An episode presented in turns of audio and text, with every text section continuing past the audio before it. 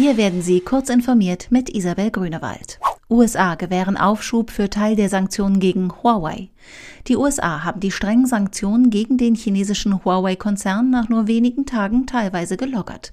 Ab sofort gelte für 90 Tage eine Regelung, die einige Geschäfte mit Huawei erlaube, teilte das US-Handelsministerium mit.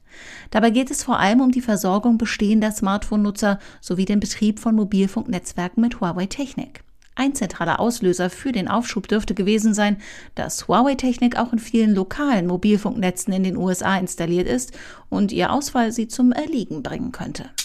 Darmstadt bekommt erstes digitales Schadstoffmessnetz. Darmstadt schmückt sich gern mit dem Titel Digitalstadt. Nun soll ein weiteres Argument für ihn hinzukommen, nämlich in Form von Messpunkten für ein neues digitales Luftgüte-Messnetz. Am Montag wurde der erste von künftig zwölf Messpunkten vorgestellt. Zusammen mit der Deutschen Telekom hat das Fraunhofer Institut für integrierte Schaltungen ein neues Messsystem entwickelt und die Infrastruktur von der Größe eines Containers auf eine kleine Säule reduziert.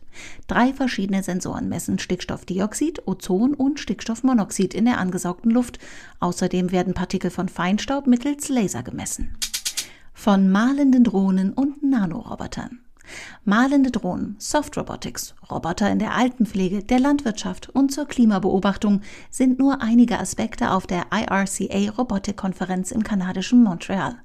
Daneben gibt es zahlreiche Bereiche, die gerade weniger im Trend, aber gleichwohl spannend sind. Mikro- und Nanoroboter, medizinische Anwendungen, humanoide Roboter oder Roboterteams.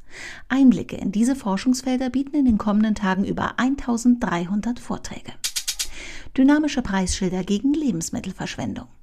Die niederländische Supermarktkette Albert Heijn testet eine computergesteuerte dynamische Preisreduzierung, um möglichst keine abgelaufenen Produkte übrig zu behalten. Ein Algorithmus berücksichtige mit Hilfe von maschinellem Lernen nicht alleine das Mindesthaltbarkeitsdatum, sondern auch das Wetter, den Vorrat im Geschäft, den bisherigen Verkaufsverlauf des Produktes und andere Sonderangebote, teilte die Supermarktkette mit. Diese und weitere aktuelle Nachrichten finden Sie ausführlich auf heise.de.